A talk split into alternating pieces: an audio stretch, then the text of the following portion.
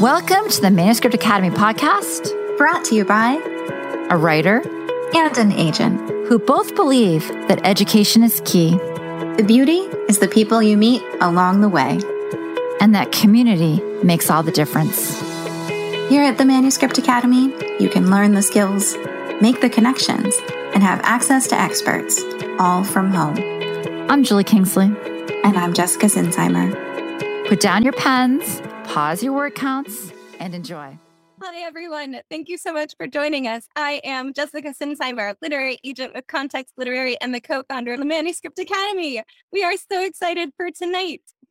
Never be as excited as you are, but I am tonight, Jessica. I'm Julie Kingsley. I'm co-founder of the Manuscript Academy. I'm a screenwriter teacher for over 20 years.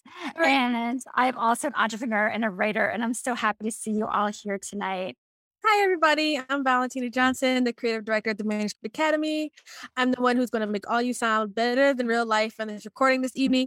If you have not checked out our podcast, you can head over to the manuscriptacademy.com slash podcast for our 160 plus episodes. I'm so excited to hear you guys talk today. yes. So if you would like our podcast, thank Valentina. She does an absolutely amazing job.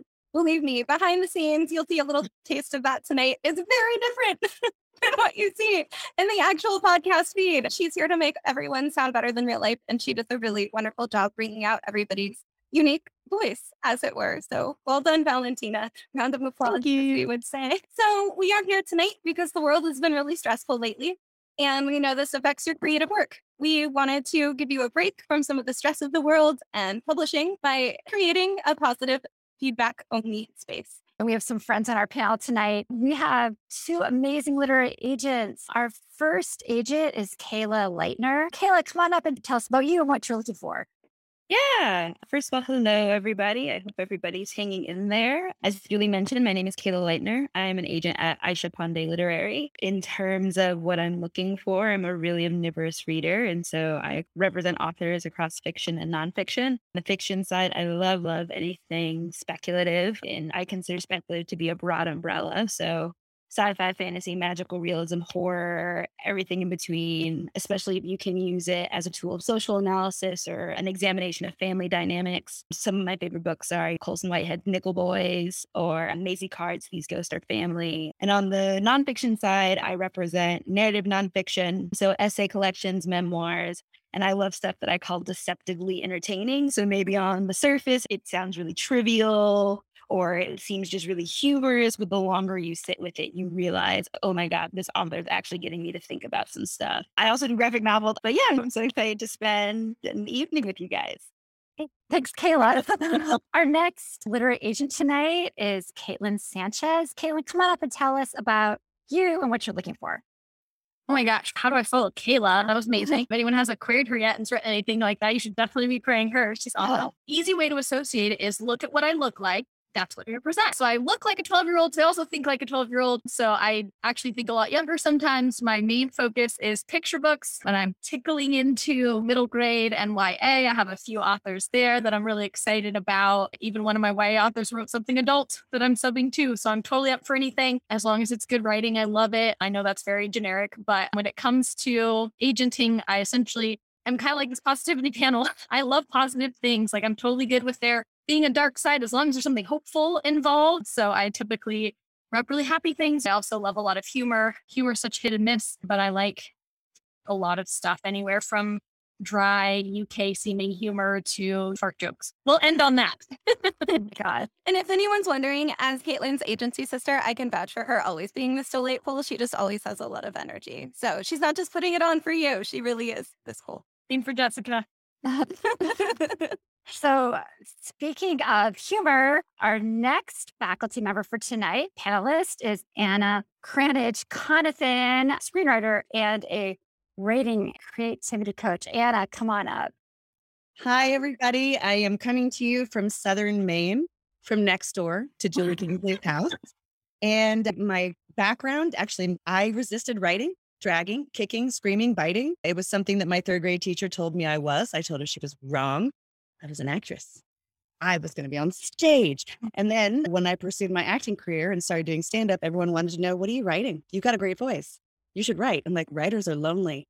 writers get depressed, actors get attention. So eventually I became a screenwriter because it was literally the path of least resistance. And I love pitching. I love being in the room with people. I love being on stage with people. I found out after my son was born that I'm incredibly ADHD, which makes the ask plus chair thing a little tricky. So I started writing and I actually found a lot of things about myself as a writer. And what I really discovered is I love helping other people find their voice, figure out how to find their way of writing, because there's so many different ways to write. You can write while you're walking, talking into your phone. You can write on a legal pad. You can write on your computer. The thing I'm most excited about is just being completely 100% my authentic self and helping other people do that too. Because the voice in your head may sound boring because you hear it all the time. And when you realize that your voice is interesting to the people who aren't in your head, how do you really get into that and lean into it, open it up, crack it open, and share it with people and fly your freak flag? Thanks for being here, Anna. Thanks for having me. Yell out the window a little later.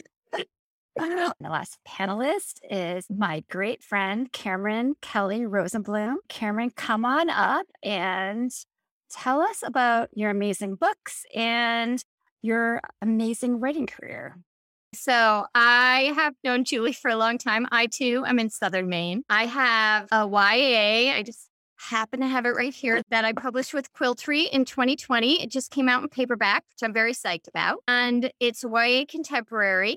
I lean a little towards mental health issues, but I'm very big on the hope. I don't like to read books that are not hopeful. So I only write if it's hopeful at the end. But I find myself getting into some pretty deep issues. So The Stepping Off Place was my first book. And my second book is called The Sharp Edge of Silence which is got a little more of a thriller. It's still YA contemporary coming out from Quill Tree in April 23.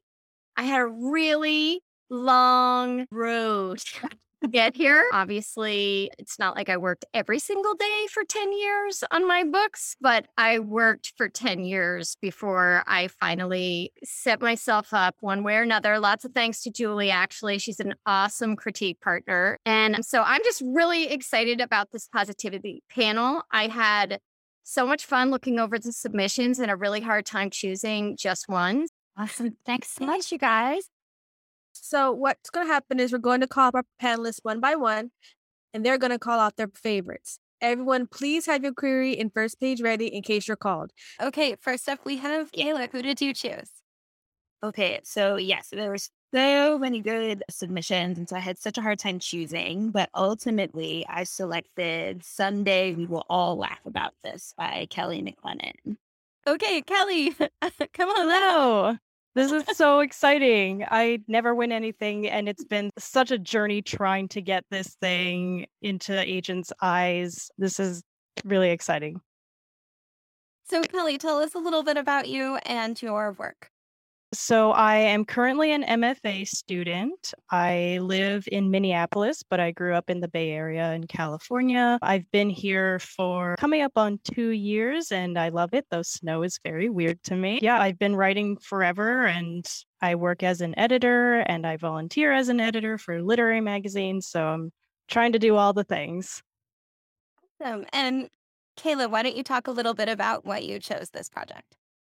Yeah, I think first and foremost, I loved the title. And I'm such a sucker for family sagas, family drama. Give me all the tensions between children and parents and grandparents and aunts. I think it's such a wonderful source of creative inspiration. And you absolutely exhibited that in your query in your first page. I loved your comps. I swear to God, I, I didn't know this when I picked, but when I saw Kristen Arnett's with teeth, Kristen Arnett is an APL client. I was like, oh, how serendipitous. And so very much on brand with what I love to read, like those quirky, weird family stories. So yeah, loved your comms. Also the way you're able to embody these two different perspectives. But I got such a succinct understanding of who the two main characters of the book are so immediately. And you nailed it. And it was just like a really strong query in first page. Thank you so much. Fantastic. Kelly, are you ready to read? Yes. So, should I start with my query? Yes, please. All right. So, I have Dear and then in brackets agent name. Someday We Will All Laugh About This is a completed 84,000 word humorous literary slash upmarket family drama told in an omniscient third person point of view involving three generations suddenly thrust together and forced to overcome their differences in order to coexist. With the drama and complicated characters of Kristen Arnett's with teeth and the tone and troubled teenager of Forsyth Harmon's Justine, this book explores interpersonal relationships and the way inner troubles color those interactions. And then I have a note in brackets that I always add a personal usually something off of the agent's manuscript wishlist page. Daniel is the former guitarist for a hard rock band who's been mooching off his girlfriend while waiting for his next great opportunity. But when he learns that Melissa, the mother of his daughter Jessalyn, has been imprisoned, he's now on the hook for taking care of the kid. This news gets him kicked out, leaving him single, homeless, jobless, and saddled with a teenager he barely knows. Without any other options, he quits New York and returns to his childhood home in Connecticut. Maeve and Edith, his mother and aunt, just want to enjoy their golden years and aren't thrilled about the intrusion of a deadbeat dad who won't let go of his rock star past and a messed up teenager into their lives. Jessalyn has her own problems and not just having to leave everything behind to live with three relatives who are near strangers. She'd promised her mom she wouldn't binge and purge anymore, but why bother when your mom is in jail? In the face of a complete erasure of everything she thought she knew, she's forced to learn who she really is. Daniel, meanwhile, has to figure out what comes next, but all he knows is that he wants, no, needs, to get back to New York City. But as it becomes clear that Melissa won't be getting out anytime soon, he realizes he has to step up and be the responsible parent Jessalyn needs. I received my BA in English from Sonoma State University, and I'm currently an MFA student at Concordia St. Paul, as well as an assistant poetry editor for Narrative Magazine. In 2019, I attended AWP's conference in Portland and was a fall winter intern with Copper Canyon Press. In addition to querying my novel, I'm actively submitting my stories and poems to literary journals. Born and raised in the California Bay Area, I now live in Minneapolis and work as an editor. Thank you for your time and consideration. Hey, just to note my moment to Sonoma State. I love it over there. So, chapter one Maeve, phones for you. Edith pounded on her sister's bedroom door. It's Daniel. She waited a few seconds, then went out the door with another barrage. Maeve, I know you can hear me, you old hag. Quit playing dead and open the door. A muffled groan of defeat seeped through the wood separating the sisters. Then a raspy shuffling of bunny slippered feet before the door opened. Bags under Maeve's eyes emphasized the wrinkles that were creeping into her skin, and her gray hair frazzled out in defiance of gravity. Edith locked eyes with Maeve and thrust the latter's cell phone at her chest. You left it in the living room last night. Maeve made no move to take the phone. Edith scrunched her blue eyes, highlighting her own collection of creases, and protruded her lower lip. Her freshly dyed purple hair was knotted in a messy bun. Take the phone, she said out of the side of her mouth, voice lowered so the caller wouldn't overhear. Maeve cocked her head with a despairing look. Edith pressed the phone against Maeve's pastel blue nightgown. After a standoff of several seconds, Maeve finally succumbed and took the phone. Could have let it go to voicemail, she grumbled, mostly to herself. I'll start the coffee, Edith said. You want a bagel? Maeve nodded, then closed the door and brought the phone to her ear. Daniel, she said, not quite accusatorily, but with a touch of suspicion. He hadn't called in over half a year. So good. Hearing you read it out loud was better. Thank you so much. I could keep going about why I love this. The crotchety old sisters. Truly, you do such a good job. And I'm seeing this in the chat as well of embodying voice and using dialogue to not only start to sow some seeds of, okay, we know that there are these two sisters. There's some going on with Daniel. They're not really excited to talk to him, but also showing their relationship and their dynamic that they bicker. And so, you truly a wonderful first page. I love that I was surprised with the little detail of the purple hair. And so I was not expecting that. And immediately I was like, okay, I'm on board for whatever these two sisters are up to and whatever's going to happen with Daniel. It was just such a strong opening. And as I'm sure everybody here knows, first pages are very hard. they are your reader's first introduction to the story, to the characters you don't want to introduce so much that it feels like you're info dumping, but just enough so that you start to become emotionally invested and you nailed it. An excellent job. Thank you so much. I'm so happy to see this dynamic. Thank you so much, both. Where can we find both of you online if you want to share your Twitter or social? Yeah, I am on Twitter and Instagram at Kelly McLenon. It's M C L E N O N. Thank you so much. Congratulations. Thank you. I'm on Twitter at Kayla Lightner or Lightner Kayla, one of those. I don't remember. but that is where you can find me. And also, I'm currently closed to queries. We'll probably be opening up sometime after July. And so you can just go to pandeliterary.com and that is how you can submit to me. Thank you so much, Kayla. Next up, we have Kaitlyn. Come on down. So my winner, drum roll please, is Eric Hahn with Jake and the Dragon Talker. Okay, let me get Eric. Hello. Eric, congratulations. Thank you so much. I'm excited that Kaitlyn picked me because I heard her say that she's eternally 12. And I've been told that by kids all the time after we talk for a while. You're really a, just a kid stuck in a grown up's body. And I'm like, yes, you know me. So kindred spirits already. Eric, tell us about you and your work. I've been wanting to be a writer forever, like probably most people. In fourth grade, I wrote a series of stories titled Sherlock Hahn, and their, their titles.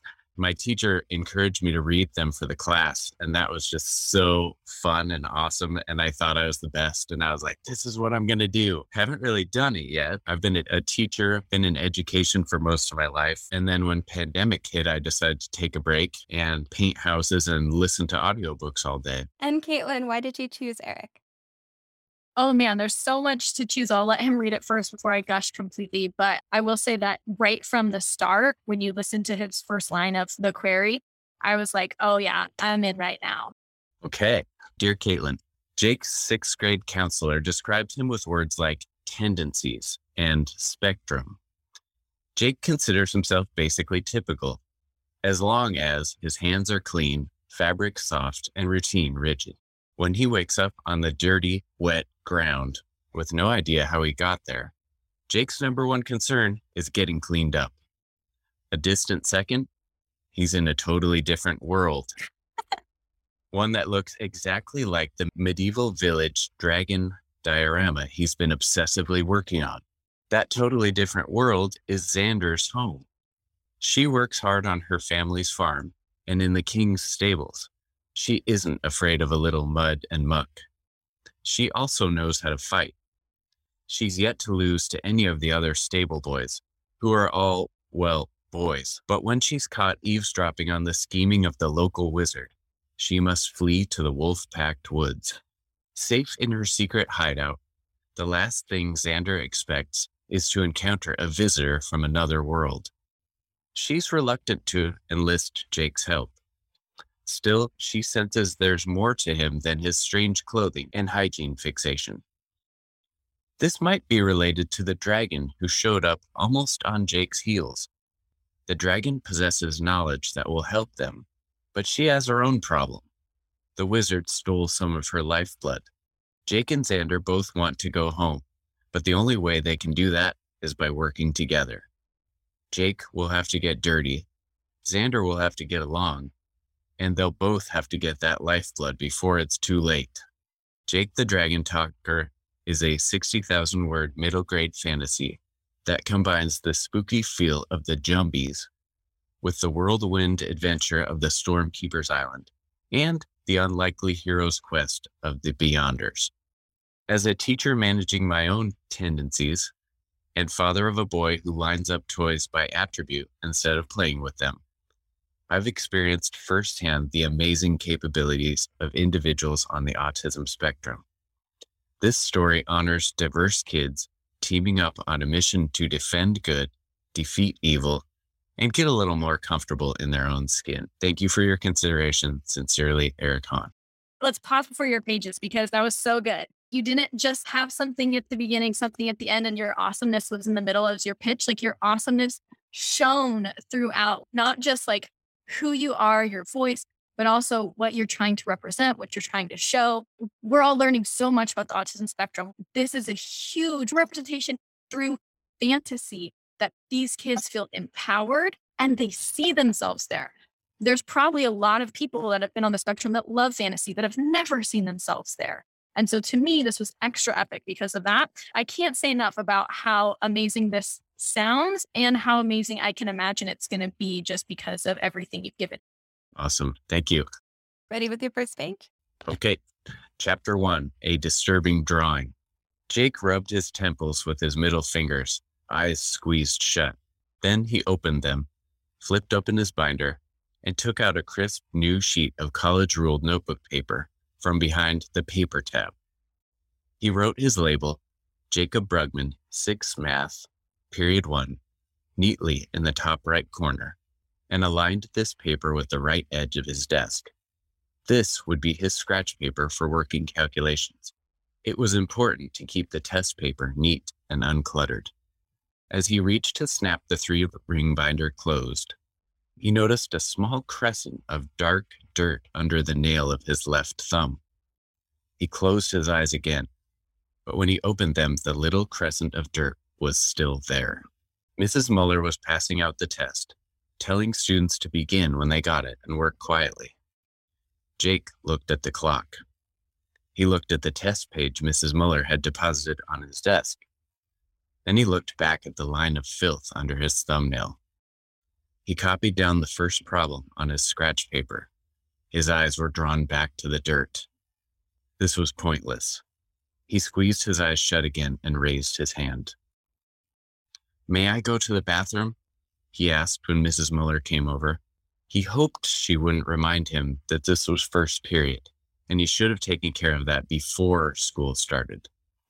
She gave him a tight lipped look, but didn't say anything as she nodded and motioned toward the door. Now Jake stood in front of the mirror, scrubbing his hands, thinking about earlier this morning. He'd had a dream, a nightmare. He never remembered his dreams, but he recalled the basics of this one. He had been running. No, not just running, running away, being chased, hiding on the ground under some bushes, face to face with fragrant, almost black soil. He knew the way you just know in dreams that the unseen it that was hunting him was just about to push the bushes aside and grab him. And that was when his alarm went off. Epic. That's when his alarm went off. Who's not excited now? Oh, I have to know what happens next. That's so true to a kid's day. You could feel it with him. You knew it was happening. And then you dove straight into now let's get into the exciting parts. We're getting to know your character and we're getting to know the excitement. We already know that there's going to be something that has to do with a dragon, but him facing that fear. So I can see where the epicness is going to come. I'm not sure you noticed her reaction when she was like taking up the entire screen, like her little tiny query dance. And maybe Kayla or Kaylin or Jessica, do you feel that? Do you feel that in the inbox you see one that you really love?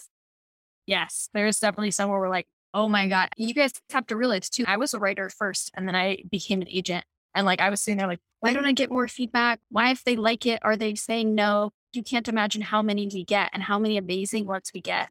And you have to also remember that you want the partner. Same thing when you get an editor, when you get editor passes. It's so hard to hear it. One of my clients describes it perfectly. Monica Acker, who's going to be on that bookshelf in November, says it's like finding the right pair of jeans. You can wear any pair of jeans and it's okay. But when you find those right pair of jeans that look so good and make you feel good, that's what you want. And so that's what we do is like when we read something like that, we're like, yes, found them. Oh my.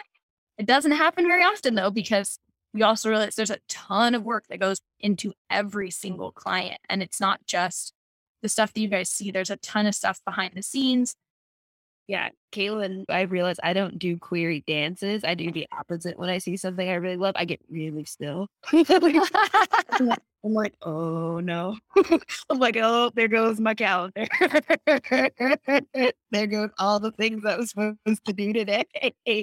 But yeah, to just echo what Kaitlyn said, it really is a matter of not just saying, I really like this. Oh my God, I love this. And as a writer, you want that because that's someone who's going to be there for all the fun parts and all the not so fun parts as well. And you want to make sure that you're working with someone who has that intense emotional connection with your work. So yeah. On I think all platforms, I'm Kaitlyn Leanne 17, K A I T L Y N L E A N 17.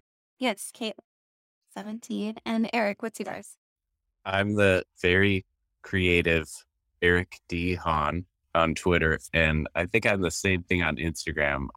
I'm pretty much a newbie on both of them. And on Facebook, I'm Eric Hahn. It's H. If anyone tells Facebook, H A A. Yes. Great. So much fun. Thank you guys. Anna, come on up. All righty. The query and first page I picked are from Susan Daniel. I am not going to say anything. I'm going to let Susan read her query letter so that you can have the same experience I had. And then I'll talk after. Thank you so much. Really excited. All right. Dear Miriam, when I got the call to be a contestant on the Wheel of Fortune, I knew in my bones that I was going to win. What I didn't know was that I would be one of the show's biggest winners and that my best friend, the one I'd brought to the game show taping, was having an affair with my husband. He would eventually seek full custody of our three young children, and I would need every cent of my game show winnings to convince the court to let me move from California back to the East Coast and raise my children myself. The Before and After Girl is a true story of the unbelievable events that changed my life forever. I was a New York City actress trying to build a life with my husband in medical school when debt and deferred dreams threatened to destroy our happiness. I lost myself in a marriage, playing the role of the dutiful doctor's wife, and then literally won my life back by solving a set of puzzles on national TV. My story is equal parts Elizabeth Edwards' resilience and David Sedaris' Santaland Diaries. It will find a market with anyone who has ever been married and anyone curious about the behind the scenes world of game shows and show business. It's an ideal read for book clubs and for any reader determined to love her family and keep alive hopes for her own future. After all, the wheel of fortune turns for us all.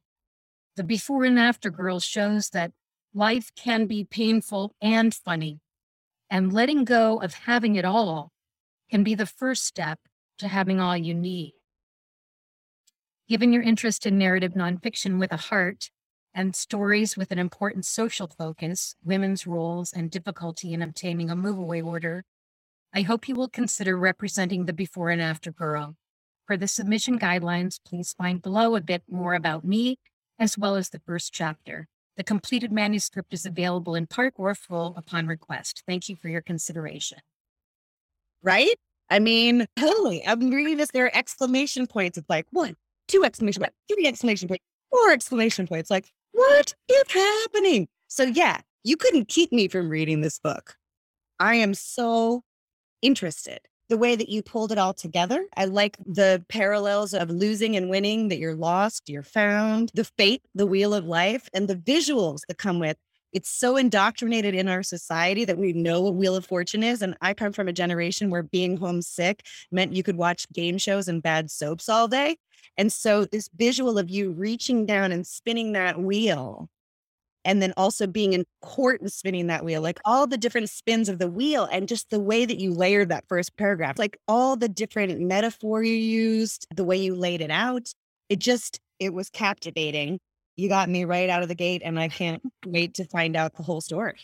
I'm so glad you like the letting go metaphor because just a fun fact when you're on these game shows, they make you practice spinning the wheel. I because that.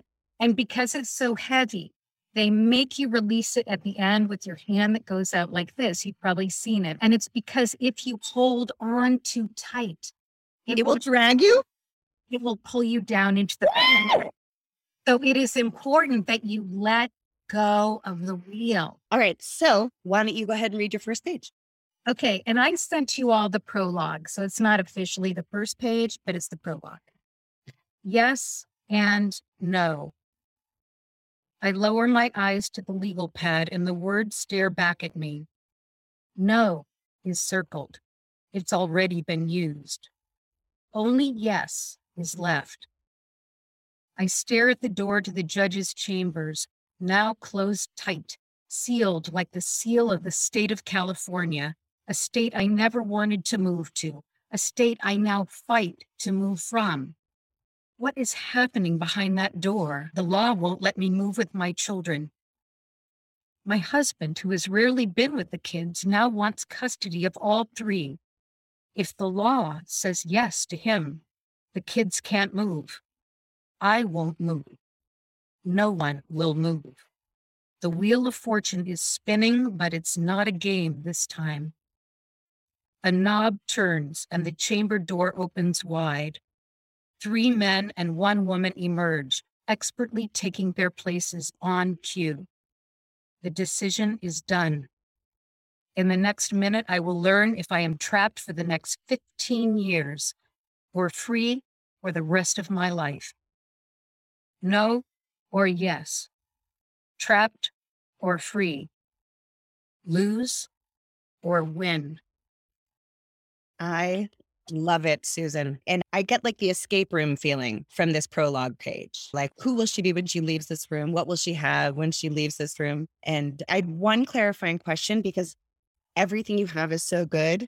And I just recovered from COVID. So this could be a COVID brain question, or this could be an important question for your readers that are going to be reading this. Mm-hmm. So there's a legal pad on the desk in front of her in the courtroom. And so what's written on the legal pad, the yes and no, is that in her handwriting, and I don't have a clear idea of what the yes and no represents other than the obvious abstraction. Yeah. You find out later that I'm not supposed to talk to anybody during the trial, but I have a paralegal sitting next to me, and she says, whatever happens, I'll put no and yes on the legal pad. And then if somebody asks you a question and you don't know the answer, I'll circle what you should say. So I've already had to say no because I blanked when the judge asked me. He said, Is there anything that you could have done to save this marriage? And I'm thinking to myself, frontal lobotomy, like I'm like literally Okay, so that brings me to my second thing. So one question, if there's a way to clarify this, like a note scrawled by my paralegal on my legal pad. Just something that that gives got it. So good. with such a short page, you don't want Yeah. to get confusion because it's so good. I read it again a couple times and chalked it up to COVID. Okay. But uh, awesome heads, no. Not COVID. okay, good. Yeah, no. Okay, And then thank you. That humor. So you promised Sedaris. Now I'm reading Sedaris's new book. I'm obsessed with David Sedaris, and he's one of the people who actually made me want to be a writer because I was like, oh, you can be a complete weirdo and share your inner monologue. Fan. I'm not allowed to read his book right now in bed because it keeps my husband awake. I am shaking bed. So I want to throw this out to the agents and those who are reading these query letters. If you promise Sedaris, should there be funny on the pages you're sending in? Oh, yeah. All right. So, like you said, this is the prologue, and obviously, I'm dying to read chapters one through the end. If you promise Sedaris in your query and the pages you send with the query don't have funny, you Yeah. don't want them to doubt you for a second. You promise Sedaris, particularly Santaland Diaries, which is weird as F. You want to bring a little of that to the party. Got it. And you're suggesting that I bring it immediately or can I bring it in the next few pages? How often is someone just going to be reading one page, Julie, Jess? If you've got one page, maybe you switch out Sedaris in the cover page, right? So, what you're submitting to and how many pages you get.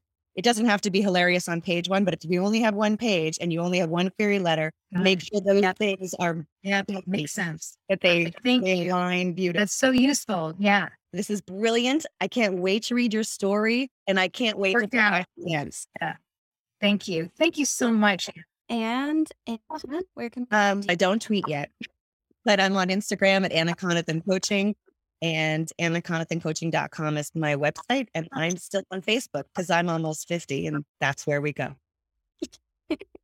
and Susan, where can we find you? On Instagram, I'm Susan dot Greenlee. Greenlee's my middle name. The agent said, you got to smile twice to say it. I like it. Greenlee. Only in Hollywood. And last but certainly least, yeah, come on down. Here I am. Fantastic. Who did you pick?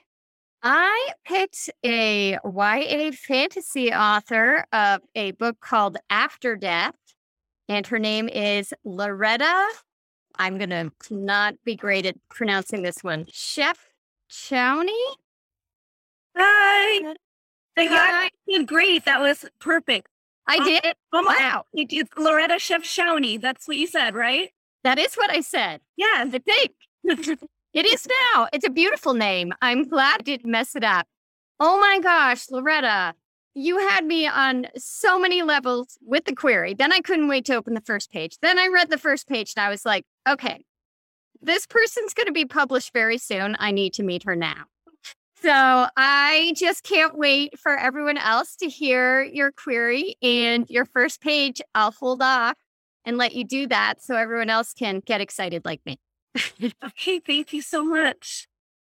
Dear panelists, a YA contemporary fantasy, After Death, combines mystery and mythology and can be described as a Muslim ghost whisperer. Complete at 85,000 words, the story draws upon the Islamic concept of barzakh, the stage between this world and the hereafter. It will appeal to fans of The Hazel Wood by Melissa Albert and Cemetery Boys by Aiden Thomas. Jeanette Jahouri, a 17 year old Moroccan American Muslim, hears the voices of the dead in Barzakh while near their graves. Helping her detective dad solve murders by questioning the victims isn't something she can put on a college application, but it's easier than passing Arabic class. The downside? Being bombarded by the joyous voices of good souls mixed with the screams of evil ones equals one whopping graveyard hangover. Worse, no matter how many killers she brings to justice, Jeanette's haunted by the one case, her mother's, missing and presumed dead, she can never solve. Since no body was found, there's no grave Jeanette can visit to speak with her. When a mysterious voice seeks her help in communicating with his deceased father, Jeanette gets more than she bargained for an ancient jinn who offers her a chance to travel to Barzakh in spirit and find her mother's soul. The journey will be fraught with dangers, and unbeknownst to Jeanette, the jinn has an agenda of her own, one that doesn't include Jeanette making it back to her body. The mother of two mixed race Muslim young adult, I wrote After Death because I want to see more unapologetically Muslim protagonists, especially in the types of stories traditionally told from the perspective of the dominant paradigm. My work has placed in contests such as the WriteMentor Children's Novel Award, Blue Pencil Agency's First Novel Award, and Voyage YA's First Chapter Contest. And I'm an alum of the Pitch Wars Mentorship Contest. In 2021, I was chosen as one of 16 out of 300 applicants to be part of the Highlights Foundation's first ever Muslim Storytellers Fellowship. Thank you for your time and consideration. Okay. I am not an agent, obviously, but I read that and I was like, oh my goodness, this is such a fascinating voice. First of all, the phrase Muslim ghost whisperer is just a nugget of gold. Hold on to that tagline. It's awesome. I love any kind of paranormal things. And even though I write contemporary realism, I often have a thread of that running through. And so I was fascinated right away. I personally will admit to not knowing a lot about all the things that you mentioned. Like I was looking them up on the dictionary, and I just love the idea that I'm going to learn so much about another culture by reading your book. And I totally trust your voice. Like I'm right there with you. And I can't wait for everyone to hear the first page. I couldn't agree more that we need more unapologetic Muslim voices. And I love the age you're targeting. But I tell you what, when you put the bit in about the mom, it was like into my chest, gripped my heart, and just went like this. Cause I was like, okay, not only is she going to take me on this like wild journey after life, after death, but I'm gonna get an emotional, very universal theme of a mother child dynamic and a loss and a grief, which I also happen to write about. So those are why it really spoke to me. And there were so many other things that I read that I really liked, but this one just tapped everything for me. So I can't wait for everyone to hear your first page. And congratulations on that highlights. That is a really cool thing to read on your query. So great query, just start to finish. Great query for me. Thank you so much. You're welcome. Okay, ready with your page? Okay. The dead are loud tonight. More than usual, I should say, since loud seems to be their default mode. As October ushers in the first chill to Chicago's night, a hint of the brutal cold that will engulf our city in the months to come, it's almost like the dead sense winter coming too. But that's silly. An unseen barrier separates our world from theirs, a barrier that is, for the most part, impenetrable. The headstones in Eternal Hills are gaudy, rising waist high in odd shapes like giant crooked chess pieces. A woman's disembodied laughter rides the air, full and ripe with joy, but is swallowed by the spectral scream of another, as shrill as a windstorm. I try to block them out and concentrate on lifting one foot and then the other. Soil squelches under my van's thick sole, dampness seeping through the canvas side. An old man weeps. Someone croons a Chinese lullaby, begs for mercy in Dutch, cantillates a sacred scripture. I suck in breath after breath. I can't lose myself in the cloud of voices. They'll drown me if I do. I stagger forward, stumble. The crumbling ivory edifices around me become a shifting maze my eyes can barely focus on. Remember why you're here. I have to talk to the little girl, to help her family, and something else, someone I've been trying to find. I finger the loose fabric of my hijab, the white one with dainty blue roses like the pattern of a porcelain plate. It reminds me of Mama, of her advice when I first wore it, her expert fingers folding the rectangular scarf to frame my face.